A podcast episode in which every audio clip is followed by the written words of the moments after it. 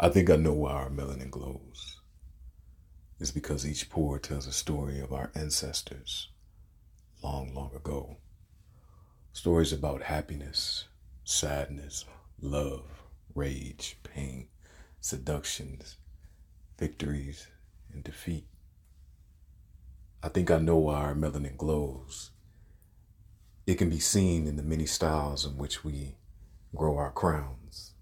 Some are short and wavy, others are long and strong.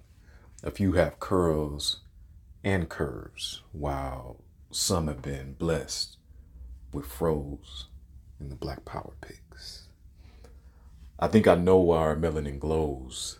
It comes from the way that we say hi. My brothers will most definitely get a nod. My sisters will most definitely get a hug. The little homies will get a pound, and the little mamas will always get a wave. Simple gestures on the surface, but subconsciously beneath everything is a universal understanding of I see you, king. I respect you, queen. I believe in you, little prince. And little princess, you are one of God's precious gifts.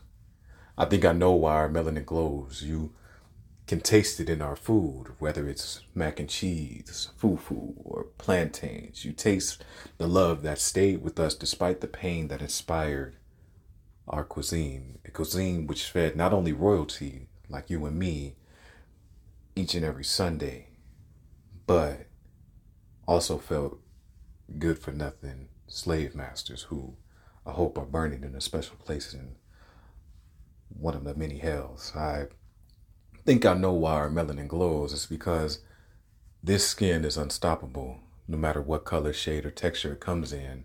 Our melanin is a unification of our beauty. Our melanin has no ending and is beyond physical understanding. I am thankful that my melanin glows and that God entrusted me to carry on his legacy, seductions, and revolutions.